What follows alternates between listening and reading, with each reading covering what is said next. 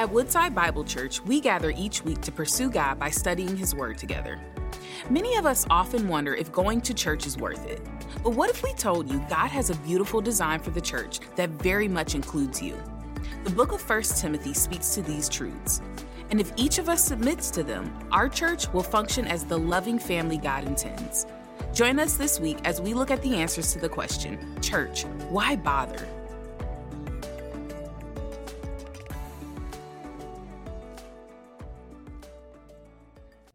You know, I want to begin this morning by asking you a few questions. Here we go. Have you spent time in personal prayer this morning? And if so, what did you pray for? What was it that you prayed for? What did you bring before the God of the universe? You pray for people you love? Did you pray for difficult situations that you're walking in in your faith journey?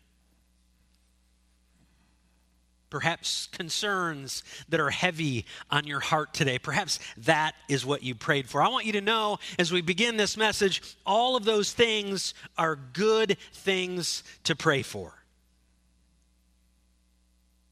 But I also want to be completely transparent with you my prayer life is often a, a, bit like that of an author by the name of Frederick Buechner. Buechner is an author who has written on the faith journey in real and honest and authentic ways. And he once told an interviewer these words, and it resonates in my own experience. He said, My prayers are random,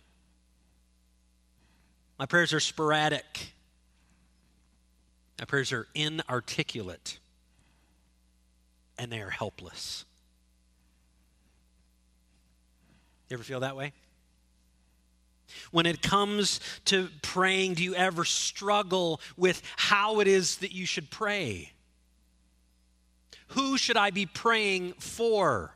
What is it that I should be praying about? We have all these questions, and they are honest, authentic questions that many believers have. But if we're honest with each other in this moment, typically in the context of the church, we don't talk about it.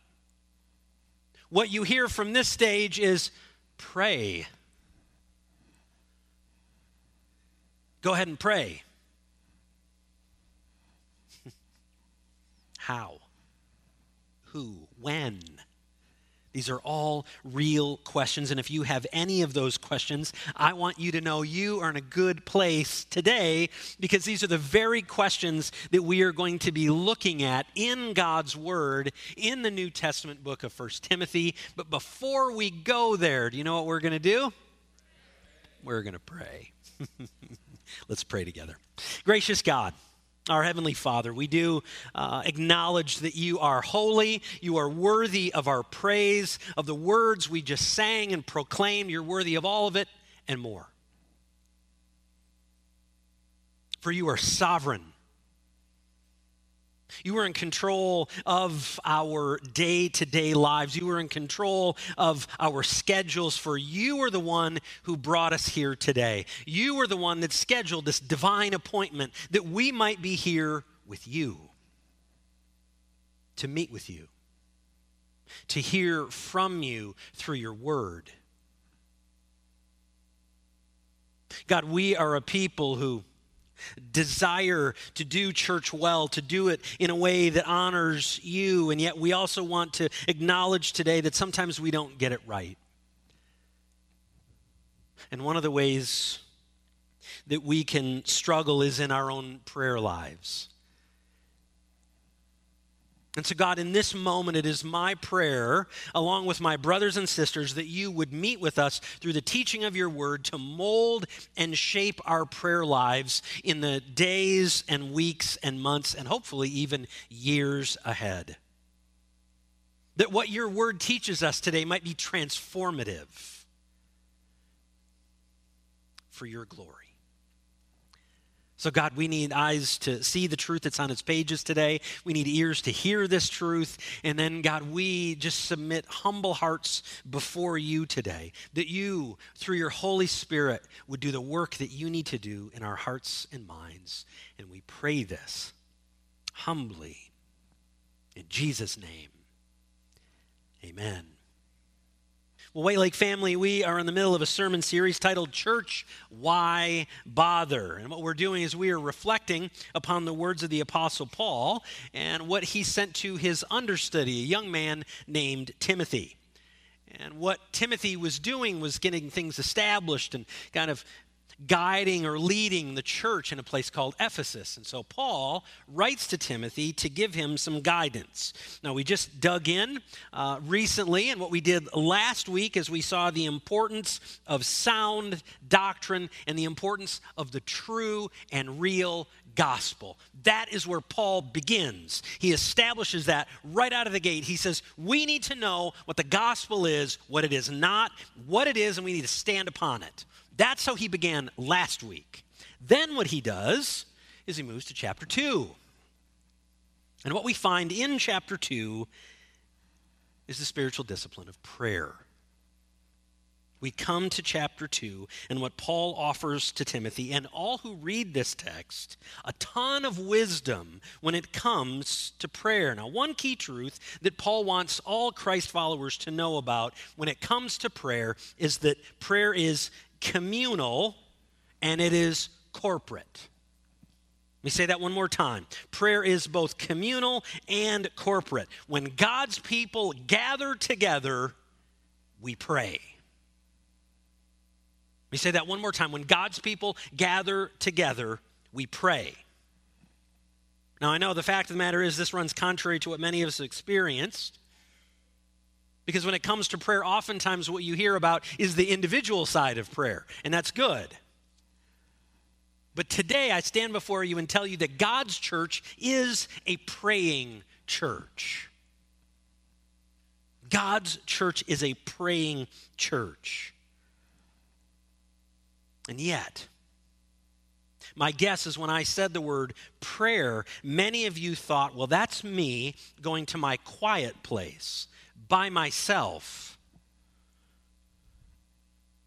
Maybe turning on some soft music in the background to get into this space where I can pray and have a moment with God.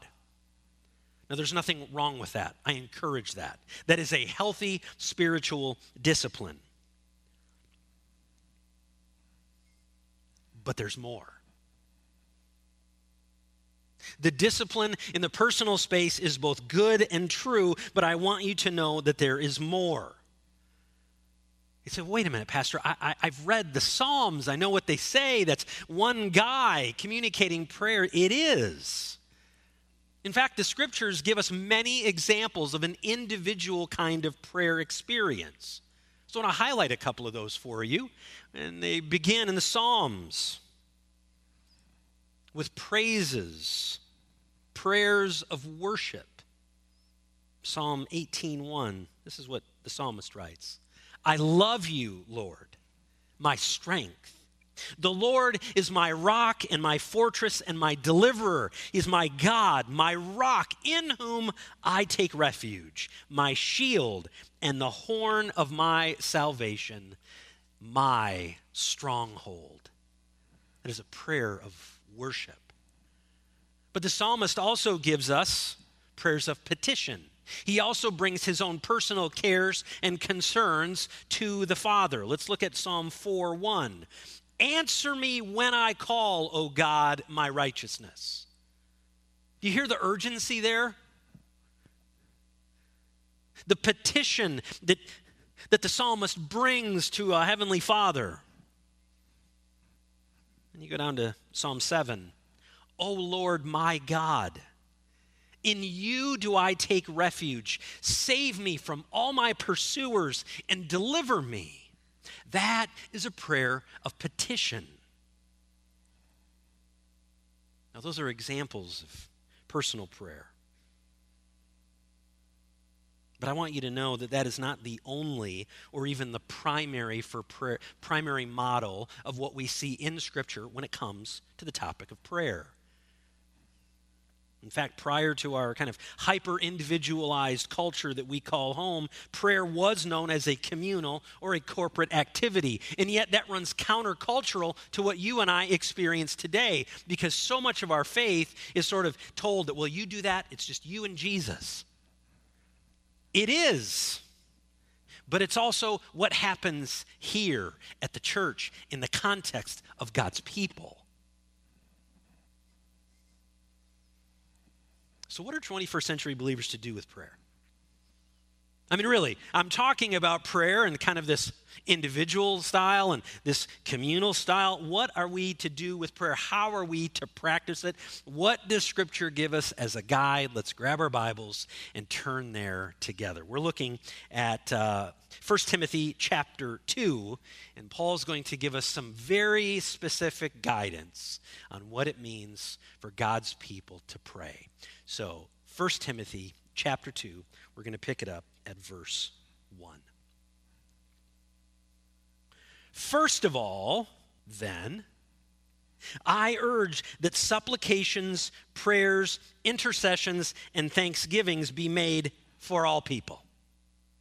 For kings and all who are in high position, that they may lead a peaceful and quiet life, godly and dignified in every way.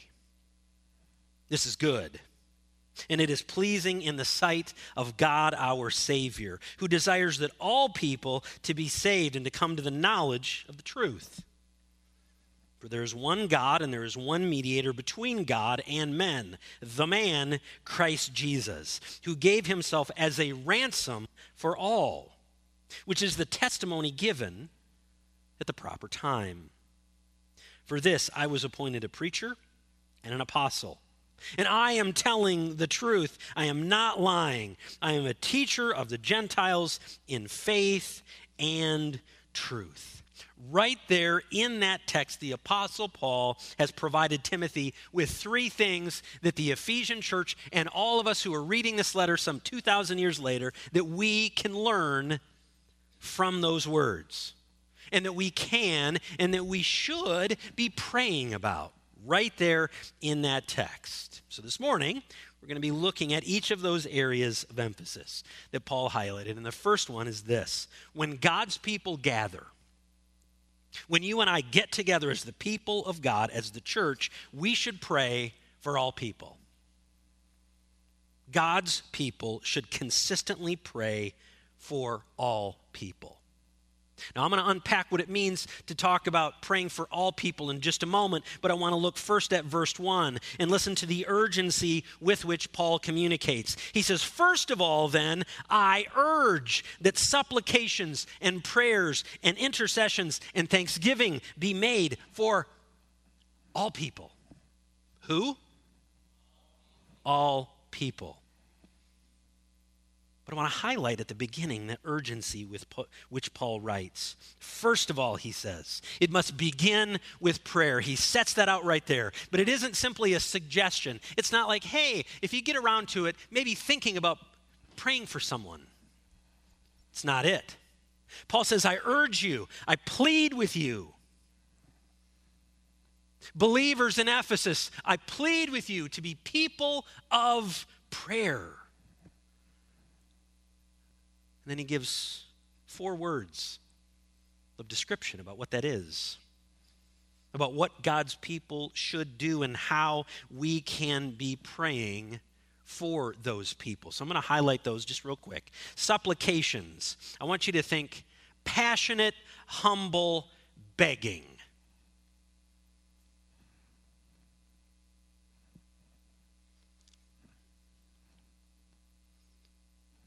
I'm delaying because I want you to feel the weight of that last word humble begging. That's the heart posture that we should have when we come to God in prayer. Humble begging. That is what a supplication is. Then he says prayers. This is kind of the general posture of asking God to care and to bless uh, those for whom we are praying. The prayers. Then he gets to a word called intercessions. The idea here is to come before Almighty God and seek God's favor upon someone else. You're asking for God to bring his favor and to give it to someone else. That is an intercession. And then lastly is thanksgiving. Now, this is a heart posture of gratitude. It's gratitude for God's goodness, for the person and the people, again, for whom you are praying. So there's supplication, there's prayers, there's intercession, there's thanksgiving. The point Paul is making is not the uniqueness of the prayers that we offer, but the idea that all kinds of prayers should be offered for all kinds of people. All of those different styles. You might say, well, what does that look like? Practically speaking, believers are to be praying for all groups of people, all types of people, all races of people, all of them. We're called to pray this way because the Christian faith is not elitist. We're called to pray that way because the Christian faith is not racist. And we are called to pray that way because the Christian faith is not nationalist. You see, there is no category of people who you and I can go, hey, I'm going to scratch them off. I don't want to pray for them. Nobody. Nobody's on the scratch out list. So here's what this looks like for you and me in our contemporary culture. What that means is God's people, Christ followers, should be praying for those who are hurting and are suffering in war torn Ukraine. You guys know that that's near and dear to my heart, so I should be praying for the people who are hurting there. I should also be praying for the Russian families who've lost sons in the battle. Both sides. As followers of Jesus Christ, we should be pay, praying for the pain of victims around the world. But we should also be praying for the repentance and the salvation of the people who perpetrate those crimes upon those victims. Both sets. As followers of Jesus Christ, we are to pray for people who look different than us, who think different than us, who vote different than we do, and those people who live different lifestyles than you and I choose to live. All kinds of prayers for all kinds of people. That is our responsibility for all people. Now, let's return to the text verses 2 through 4. This is where we see Paul move from kind of this big general prayer idea. He moves the focus and he gets very, very specific. He said, We are to pray for kings and all who are in high positions, that we may lead, that they may lead a peaceable and quiet life, godly and dignified in every way. This is good. And it is pleasing in the sight of God, our Savior, who desires that all people be saved and come to the knowledge of the truth. The church should be praying, therefore, for governmental leaders. The church should, in fact, be praying for governmental leaders. Now, what's happening here is Paul exhorts Timothy and the believers in Ephesus. He says, Pray for the king. Obviously, we don't live in that structure. They might just read that and go, oh, that, that's easy for them to do. Just pray for the king. Context matters. Here's why what he challenges is so radical and difficult for us to understand. You see, when Paul is writing this letter, there is a Roman emperor named Nero in charge. Nero's an evil man, and he hates Christians. Hates Christians. The stories of his hatred are all over, and they are legendary. If you were a follower of Jesus, you paid a steep price under Nero's leadership. And the stories that go are legendary, and I'm going to tell you they are not the sort of thing that you want to be hearing on a Sunday morning. They're brutal. Let me summarize it this way Nero instituted the first ever state sponsored systematic persecution of Christians. Oh, you're a Christ follower? You're going to pay with your life.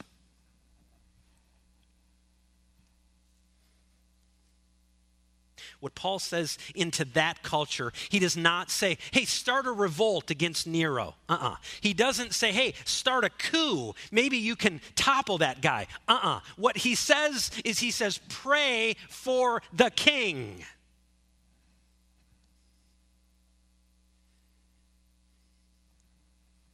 Believer, pray for the king. Now, here is reality that's harsh for you and for me. The application here is actually pretty clear, it's pretty obvious for us.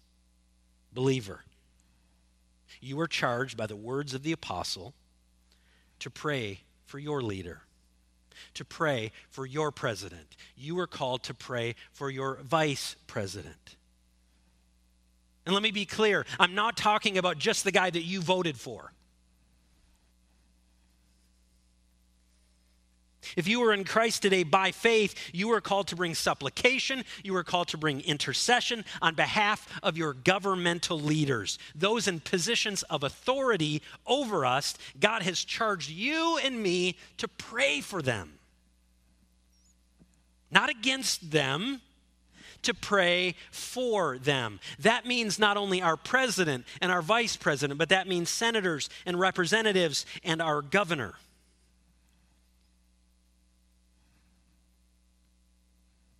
Now, right now, some of you might be saying, Whoa. Pastor, you have crossed the line. That is troubling, and I find that offensive. As you wrestle with what I just said, listen to the words of Jesus from Luke chapter 6. Love your enemies. Do good to those who hate you. Bless those who curse you, and pray for those who abuse you. Why would Jesus encourage that? And then why would Paul double down on what Jesus said? Because God desires that his people would cry out to him in the midst of our trials and in the midst of our persecutions. That in the midst of the challenges, in the circumstances that are incredibly difficult, that you and I, that followers of Jesus would be people of peace regardless of what's going on, that you and I would be people of peace who faithfully pray. And then we would see the genuine heart of God. That's what we see in verse 4.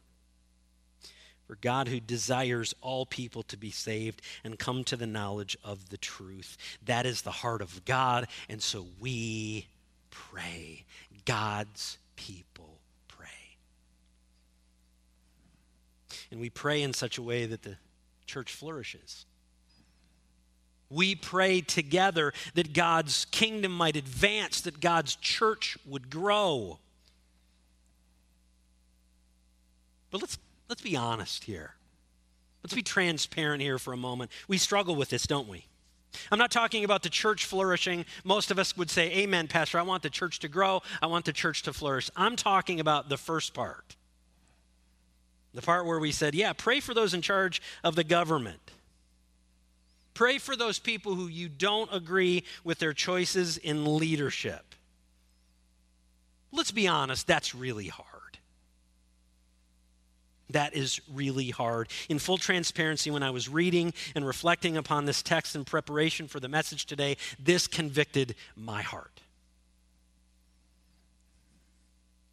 Because I don't want to pray for those who oppose my views.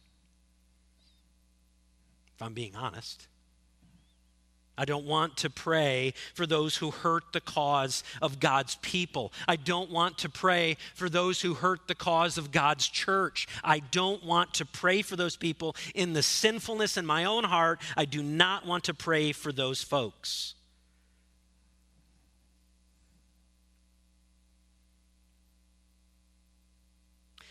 And yet that God, that's exactly what God calls me to do. because God desires that our heart would be softened. And I'm pretty sure that's what He wants for you too. So when we pray for our governmental leaders, like the current president or the previous president, what happens in our own hearts is that our own hearts become soft to what God desires, not what I want. I get off the throne and I get off of the position of authority that it's about me. And what happens is, is I begin to see what God desires. When we take a humble hearted posture in prayer, it moves us toward the heart of God for his people. It gives us a compassionate heart for what God desires. In his book, a really, really great book called The Praying Life, author Paul Miller writes this. He says, What do I lose when I have a praying life? I lose control and I lose independence. What do I gain? He says, I gain friendship with God. Essentially, I lose my kingdom and instead I get His.